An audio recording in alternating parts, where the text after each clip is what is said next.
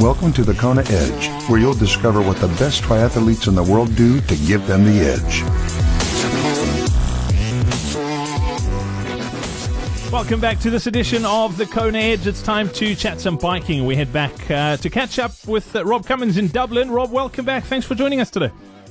Hey, Brad. How's it going?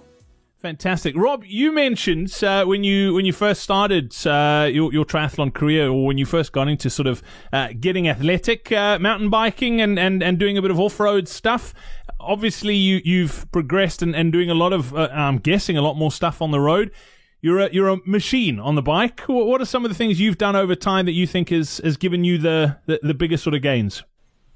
Oh, I don't know about being a machine. I, I just like riding the bike. Um, I think the my I think the most effective Ironman training session I've ever done was one we it was partly prescribed by the coach and partly we discovered it ourselves. So the session is very simple. It's five hour bike ride and three by one hour at Ironman race pace.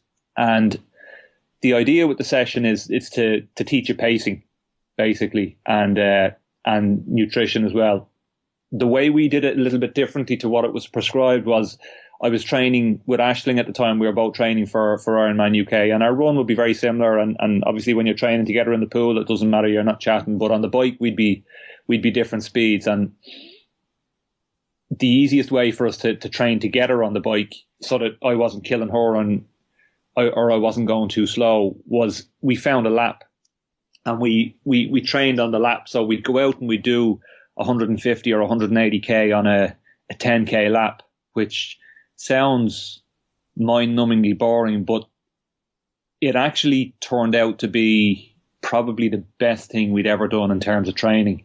Because when you're training on a, a short lap and you're trying to do long pace work, if you slow down, it can only be that you've started too fast or that your nutrition is wrong. And it'll be very obvious if you're taking your splits every single lap and your laps are 18 minutes, 18 minutes, 18 minutes, and then at the end of the session your laps are 22 minutes, you'll know that you've done something wrong in pacing or nutrition. Um, so we discovered that when we did the the long Ironman pace stuff on a on a lap, and we actually use a shorter lap now, um, it means that it teaches you just how to pace an Ironman bike. And again, it's it was really only when I went out and did it, I realized physically how difficult it is. When when we ask an athlete to put a number on what they think they should start at efforts wise, maybe, you know, out of 10, how, how easy or hard should they go for the first hour? They'll say six or seven or eight out of 10 is where they should start. And what it actually feels like to me from learning the pacing on that lap is the first lap feels like about four out of 10. It feels ridiculously easy. But I know that if I start at that effort level of four out of 10, the same speed five hours later is going to feel like eight or nine out of 10 as the body becomes fatigued and, and things catch up with you. But you don't necessarily slow down. You'll very often speed up. And when I went and did my first Ironman after training like that, we did that week in, week out. We did five, six hour bike rides on this uh, 10k loop. And as I improved my pacing and it got better and better and better every week, the other thing it taught you as well was nutrition. So if you start to slow down in the middle of the, the ride and you ate, you'd realize, okay, well, I need to eat more often. And I had my nutrition absolutely nailed. It taught me how often to eat and how much to eat. And in the end, we had it dialed in so well that we knew I needed to eat every 25 minutes, and that about halfway through the ride, I'd need to double up on a feed as well because I was starting to become a little bit more depleted as we went.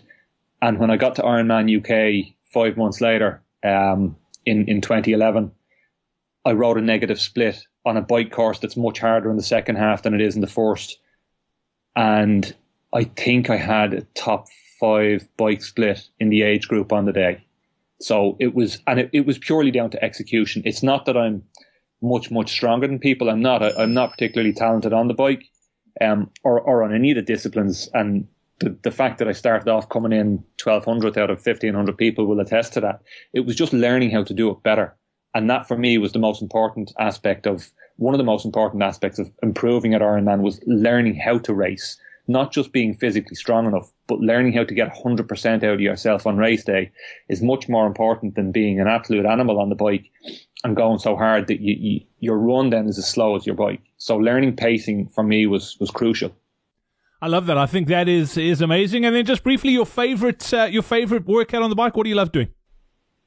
Uh, that that long bike ride, the uh, six hours with uh, four by one hour at Ironman race pace is uh, is my favorite one. Uh, it's it's it's tough to, to get your head around it at the start, but once you get into it, you're moving fast, you're feeling good, and it's it it sounds bizarre that you like you you like hours and hours of riding around in circles, but we do it as a group as well. We we do it with with a number of athletes that would be at a, similar or stronger or slightly weaker level, and the the great thing I found about doing that was it teaches you what's going to happen on the day. Uh, when you get onto your Ironman bike and you start riding, the very first thing that's going to happen is somebody's going to go past you or you're going to start passing people because you're surrounded by hundreds of people.